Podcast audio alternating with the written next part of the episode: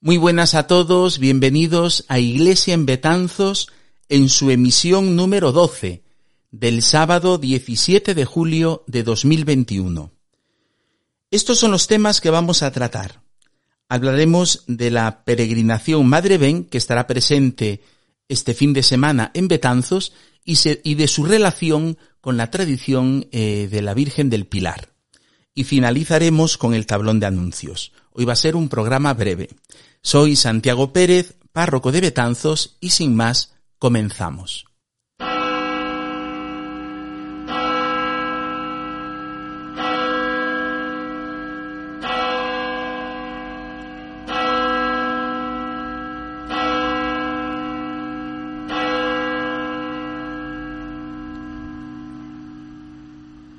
Esta emisión se publica el sábado a las siete de la mañana y luego yo le doy difusión sobre las nueve también, ¿no? Entonces, hoy es sábado diecisiete, al menos cuando lo estamos publicando, esto se publica el sábado diecisiete, el domingo dieciocho tendremos la peregrinación Madre Ben en Betanzos y estará presente la imagen de la Virgen el domingo por la tarde y todo el lunes y el martes continuará eh, recorriendo el Camino de Santiago en su tramo inglés, ¿vale? Eh, esta peregrinación, eh, pues, se remite a la tradición de la Virgen del Pilar. Esta tradición nos dice que en el año cuarenta, y de hecho se festeja el dos de enero de cada año, en el año cuarenta la Virgen María en carne mortal, estando viva en Tierra Santa, se presenta al apóstol Santiago a orillas del Ebro para animarle en su misión evangelizadora, ¿no? Es la primera aparición mariana que nos consta y, y parece que única porque sucede antes de la dormición y de la asunción, ¿no? El apóstol Santiago, respondiendo al mandato del Señor, id por todo el mundo y predicad el evangelio, bautizándolos en el nombre del Padre y del Hijo y del Espíritu Santo, tal como aparece en, al final del Evangelio de Mateo, el apóstol Santiago nos dice la tradición que viene hasta la provincia de Hispania, provincia romana. La tradición nos dice que entra por Cartagena, por ahí había una ruta comercial, entonces entra ahí por Cartagena, recorre la península ibérica, llega hasta el Finisterre, hasta Galicia al menos, ¿no? De hecho, en Padrón, cerquita de Padrón, hay un lugar que se llama Santiaguiño do Monte, ¿no?, en el que pues se dice que allí pues predicaban el apóstol Santiago y tal. Eh, la Catedral de Santiago custodia los restos del apóstol Santiago y de dos de, de sus discípulos, ¿no? Como, deci- como decía el fallecido eh, Manuel Guerra Campos, que fue eh, obispo de, de Cuenca y que fue canónigo de la Catedral de Santiago y el responsable de las últimas eh, excavaciones importantes que hubo en la catedral, él decía, hay más razones para afirmar que esos restos son del apóstol Santiago que para afirmar lo contrario, ¿no? La certeza al cien por cien nunca se tiene, pero él decía, hay más razones para afirmar que son los restos del apóstol que para afirmar lo contrario. Bueno, el asunto es que la tradición nos dice que el apóstol Santiago llega a un momento de desánimo en su predicación, pues por la falta de respuesta, la falta de correspondencia, la dureza del corazón de, de las personas de aquí. Y entonces, eh, pues siguiendo por Hispania, en un momento de desánimo, a orillas del río Ebro, se le aparece la Virgen María para alentarle, ¿no?, en la misión que, que Cristo le ha encomendado. Y ahí sucede la promesa del pilar, ¿no? Mientras este pilar se mantenga en pie, pues siempre habrá gente que eh, predica a Dios, eh, evangelice y gente que responda, ¿no? Bien, eh, y, y de ahí surge, pues nos dice la tradición, que empieza a construirse ya la primera iglesia de, de esa zona, ¿no? Bien, no tenemos escritos anteriores al siglo, tre- al siglo trece que nos relate esta tradición, ¿no? El primer documento que tenemos es la bula de Bonifacio octavo en el siglo trece, ¿no?, en el que se narra toda esta historia. Y creo recordar que hay un grabado Eh, que se data del siglo octavo en el que se representa a la Virgen María descendiendo desde las nubes para encontrarse con el apóstol Santiago, ¿no? Ahora no recuerdo bien dónde está eso, ¿no? Pero bueno, eh, documento papal, siglo trece, Bonifacio octavo, en el que se nos relata esta tradición. Es verdad que consta en el siglo primero presencia cristiana en la zona de Zaragoza, igual que en Galicia, ¿no? Sobre todo en la zona de Añariz, ¿no? En Galicia. Eh, es verdad que, que se encuentra esa presencia cristiana, ¿no? Y por lo visto el culto mariano por la zona de Zaragoza es también muy antiguo, muy antiguo, ¿no? Posiblemente se empezaría, no pensemos que el apóstol Santiago empieza a construir la basílica, ¿no? Del Pilar, ¿no? Sino que esa iglesia se empieza a construir pues en casas particulares, ¿no? Esos primeros cristianos que se reunirían en casas particulares y que tendrían veneración especial a la Virgen María, incluso haciéndole un altarcito, un lugar, ¿no? Eso puede, puede ocurrir, ¿no? El asunto lo que nos va es que, ¿por qué la Virgen se aparece al apóstol Santiago? Para alentarle, para animarle. Porque es verdad que la misión de la Iglesia es muy hermosa. Atención, la misión de la Iglesia no es hacer el bien. Eh, la misión de la Iglesia no es ayudar a los demás. La misión de la Iglesia es reunir al, a, a, a la humanidad de nuevo con Dios. Esa es la misión de la Iglesia, ¿no? Eh, provocar el encuentro con Dios. El encuentro de la humanidad con Dios es reconciliar a la humanidad con Dios, ¿no? Es continuar la obra de la redención. La Comisión In- eh, Teológica Internacional, en un documento que publicaron hace muchos años, hablando de la conciencia que Jesús tenía de sí mismo, una de las afirmaciones era esta: Jesús tenía conciencia de ser el enviado de Dios para reconciliar a Dios con su pueblo, ¿no? Y esta es la misión de la Iglesia. Cuando muere Cristo en la cruz, dicen los evangelios sinópticos que se rasgó el velo del templo, que era un velo que separaba al pueblo de lo más sagrado, de la intimidad de Dios, ¿no? San Juan no habla de ese velo que se rasga, en cambio habla del costado abierto, ¿no? Cristo nos alcanza, por medio de la redención, nos alcanza ya el poder acceder a la intimidad de Dios, al encuentro con Dios, al cara a cara con Dios. Y esto es lo que pretende la Iglesia, que todos nos encontremos con este Dios tan bueno, que ha dado la vida por nosotros y que tiene grandes expectativas, ¿no?, de nosotros. Nada más y nada menos que la santidad, ¿no? Bien, esta es la misión de la Iglesia y de manera especial es en lo que nos empeñamos los sacerdotes, los religiosos, las religiosas, los laicos comprometidos, los catequistas, etcétera, las familias que se toman en serio su vida cristiana y la educación de la fe. Pues esto es lo que se busca, eh, provocar el encuentro con Dios, la reconciliación del pueblo con Dios. Pero siendo una misión apasionante, sobre todo porque no la hacemos solos, sino que Cristo, por medio del Espíritu Santo en la Iglesia, nos acompaña y nos asiste. Es como que nos dice: ven conmigo, ven conmigo a salvar almas, ven conmigo. Pues sabemos que estamos siempre con Él, aun siendo ilusionante, es una misión que cansa y que a veces aparece el desánimo, sobre todo por la falta de correspondencia, por, por constatar cómo hay corazones que aún se siguen cerrando a Dios, ¿no? Pero incluso, es decir, ese desánimo yo creo que es real, pero quizás no es lo que más desanima a, a, pues a los sacerdotes, a los religiosos, a los catequistas, ¿no? Sino que me da la sensación de lo que, que, que lo que más nos desanima es la mundanidad, la mentalidad del mundo que entra eh, en, en los cristianos, ¿no? En los cristianos. A ver si me explico, ¿no? El Señor nos lo dijo muy claro, ¿no? Que estamos en el mundo, pero no podemos ser del mundo. ¿Qué quiere decir esto? Jesús no quiere que seamos bichos raros, no, sino que estando en el mundo, en nuestra vida real, no podemos tener la mentalidad del mundo, sino la mentalidad de Dios, ¿no? Que no coincide con la del mundo, ¿no? El mundo hoy se mueve por las tres P's, por las tres P's. Se mueve por el placer, se mueve por el poder y se mueve por el poseer, ¿no? Las tres P's.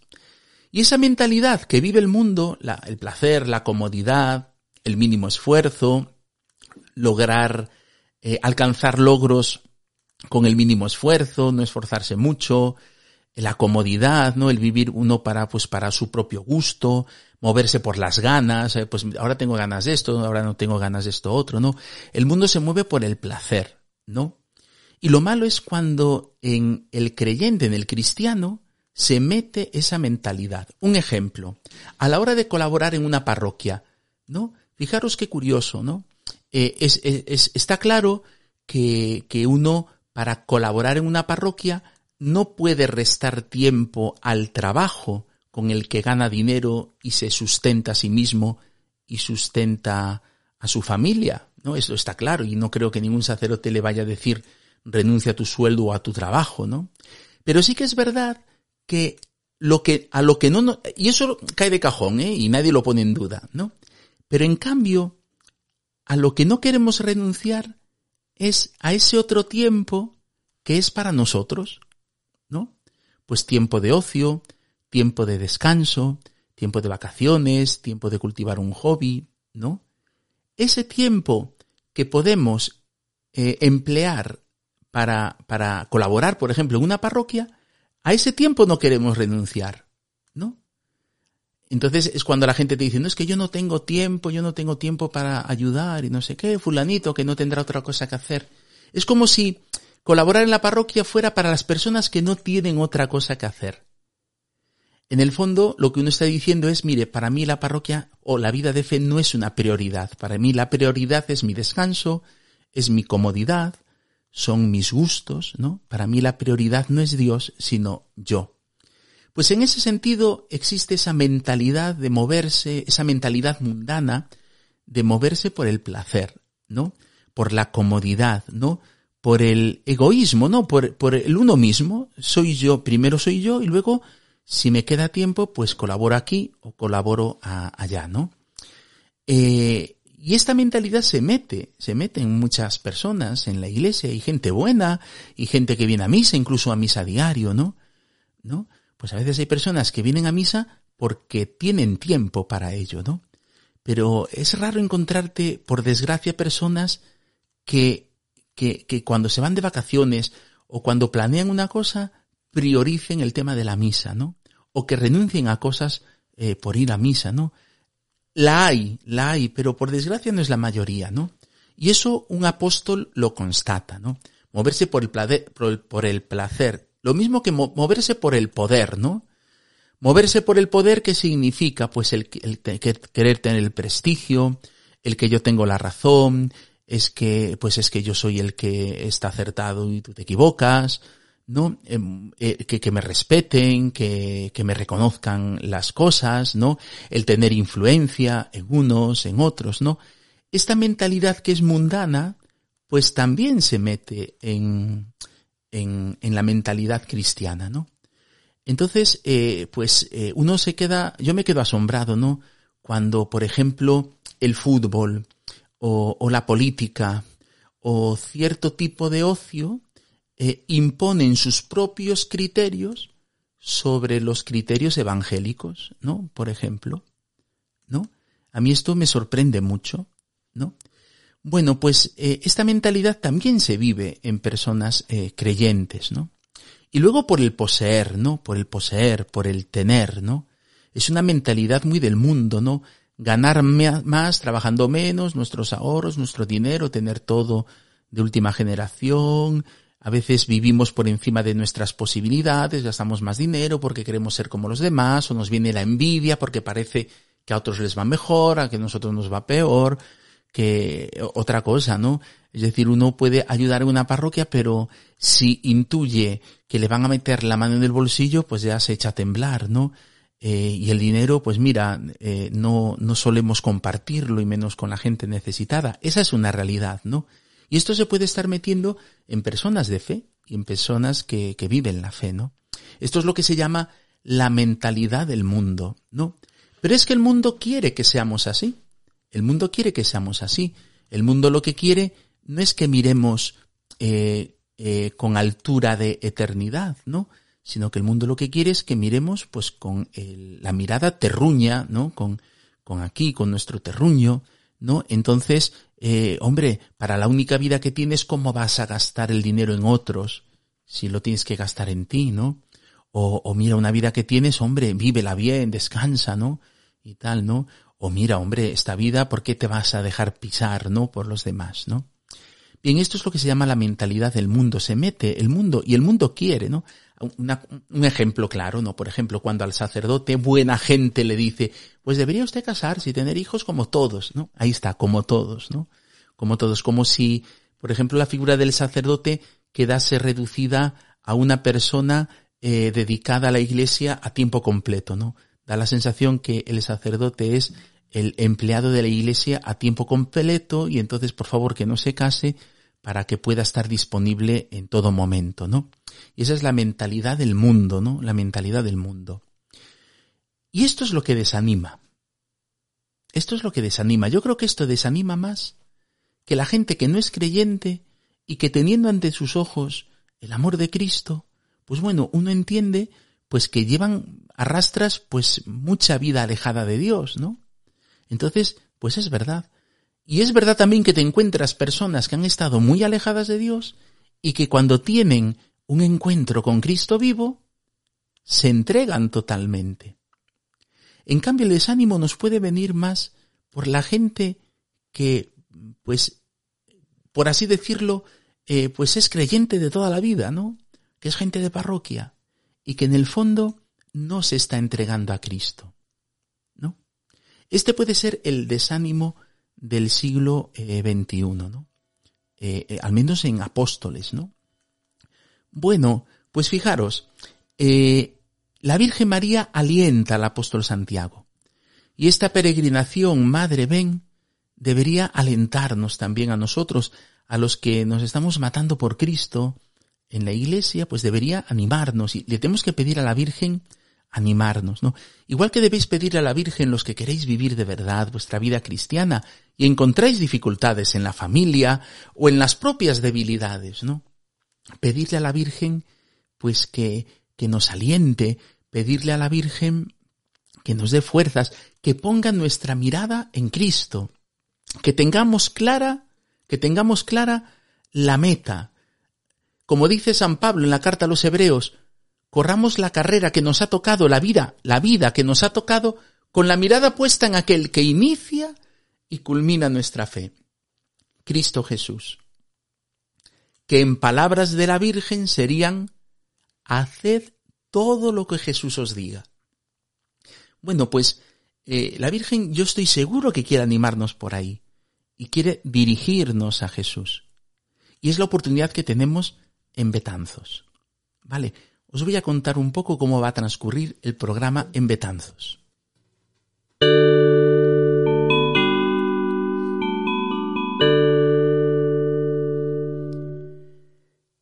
¿Cómo va a transcurrir la presencia de la Inmaculada eh, en la peregrinación Madre Ben? En, ¿qué, ¿Qué actos vamos a tener eh, aquí en Betanzos? Bien, eh, esperamos que la peregrinación llegue entre las seis y seis y media de la tarde a, a la plaza Enrique cuarto, en el Puente Viejo, ¿vale? Vendrá transcurriendo el Camino de Santiago, pasará por Tiobre, pasará por la Iglesia de los Remedios, eh, pretendemos que suenen las campanas de Tiobre y que suenen las campanas de los Remedios, así como a ver si consigo la de Santa María, si alguien me ayuda, pues mientras pase la Virgen por ahí cerca, ¿no? Bueno, cuando pase por Tiobre y por los Remedios, por supuesto. Y entonces llegará a la plaza de Enrique cuarto, a la cual estáis todos invitados, estáis todos convocados, así convoqué yo durante las misas, ¿no? Pues allí eh, pues esperaremos las indicaciones de Protección Civil y la Policía Local para, empe- para cruzar el Puente Viejo con la imagen en andas, en grupos como mucho de veinte personas, que es lo que está autorizado por las medidas COVID. Entraremos por el arco, ¿no?, de la Ponte Vella y subiremos por la rúa Plateros, ¿no?, y bajaremos por la Puerta de la Villa ya directamente a Santo Domingo.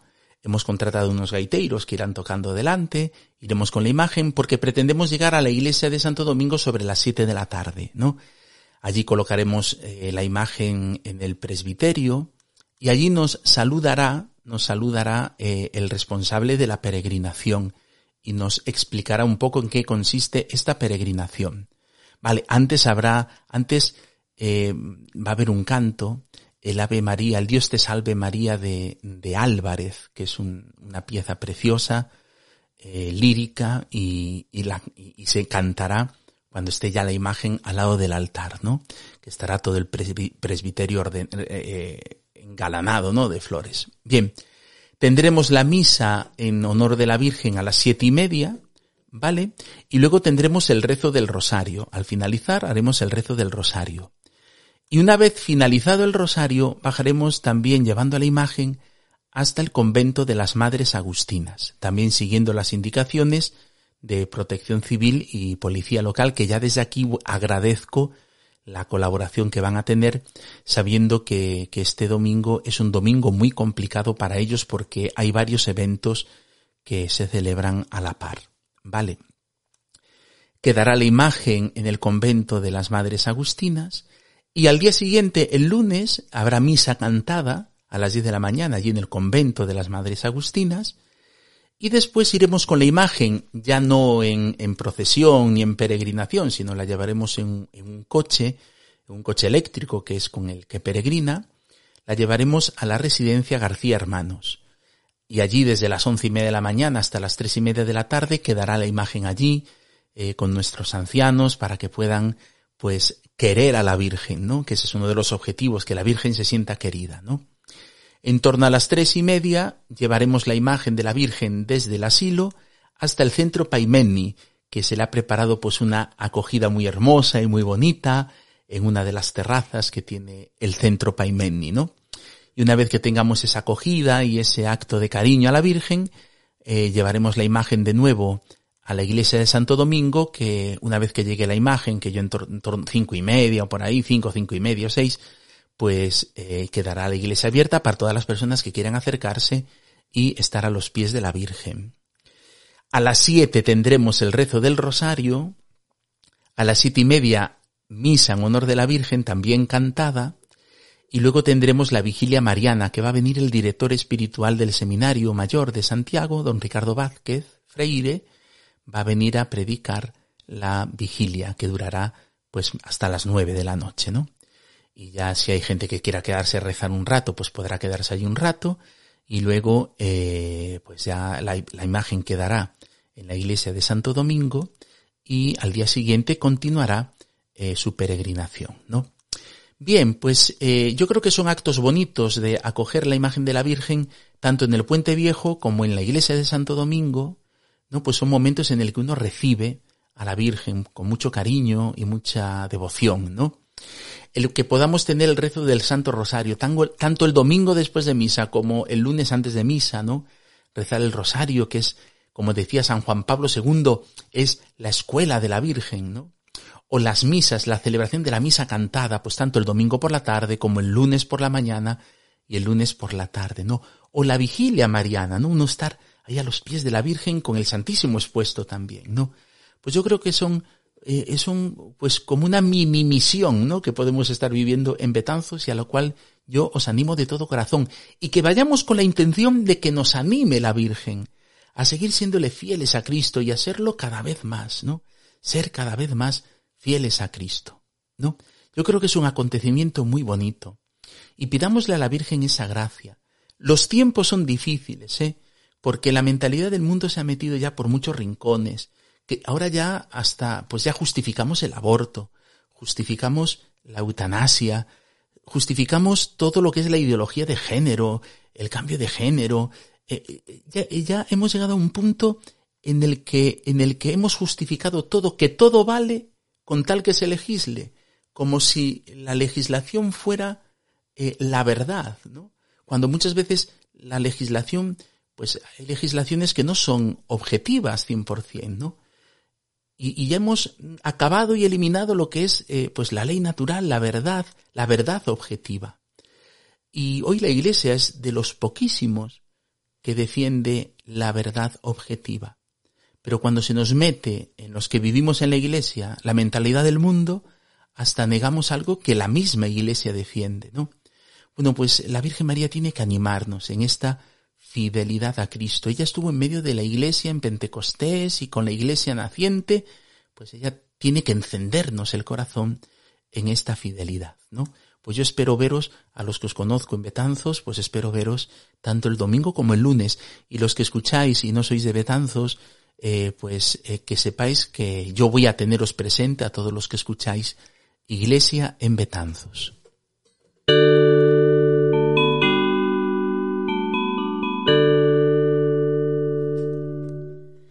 Os decía que es más breve esta emisión y, y a ver si lo consigo cumplir, ¿vale? Vamos con el tablón de anuncios y deciros que se publica en sábado, el sábado diecisiete, bien, pues mañana, al día siguiente de la publicación de esta emisión, tendremos el bautizo de Olivia. Olivia se bautizará en la iglesia de Santo Domingo a la una y media de la, de la tarde, cuando finalice la misa de doce y media y desinfectemos la iglesia, ¿vale? Pues damos, felicitamos tanto a los padres de Olivia como a Olivia, porque pasan a formar parte ya de la gran familia que es la Iglesia. Esta semana hemos tenido un fallecido, Manuel Crespo Sánchez. Eh, hemos celebrado su funeral el martes trece de julio en Los Remedios y vamos a pedir por él. Y os invito a que os unáis a, a esta oración. Señor, dale el descanso eterno y brille para él la luz eterna. Descanse, descanse en paz. Amén. El día que se publica esta emisión, sábado diecisiete, vamos a tener primeras comuniones a las doce de la mañana en la iglesia de Santo Domingo y mañana también a las once. Los niños que van a hacer la primera comunión entre el sábado y el domingo son los siguientes, ¿no? Esther, Irene, Raúl, Clara, Carlos, Jorge y Sofía. Así que felicitamos a estos niños que van a tener este encuentro con Cristo, encuentro con Cristo en la Sagrada Comunión. Niños que se han preparado, se han preparado tres años, ¿no? Para la primera comunión y algunos hasta cuatro, ¿no? Porque el año pasado, pues, decidieron no hacerla por el tema del COVID y la hacen este año, ¿no? Pues felicidades a estos siete niños.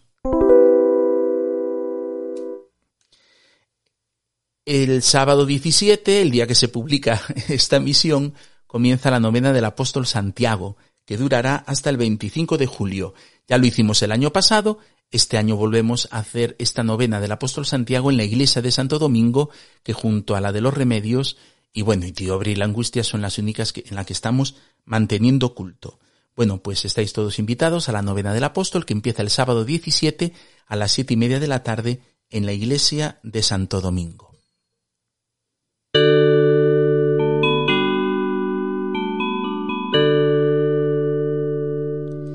Y llegamos al final de esta emisión. Espero que os haya gustado.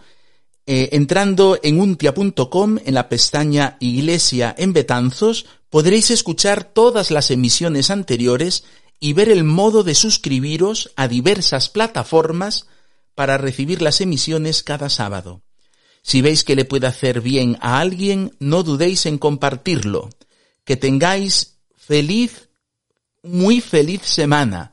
Un saludo a todos.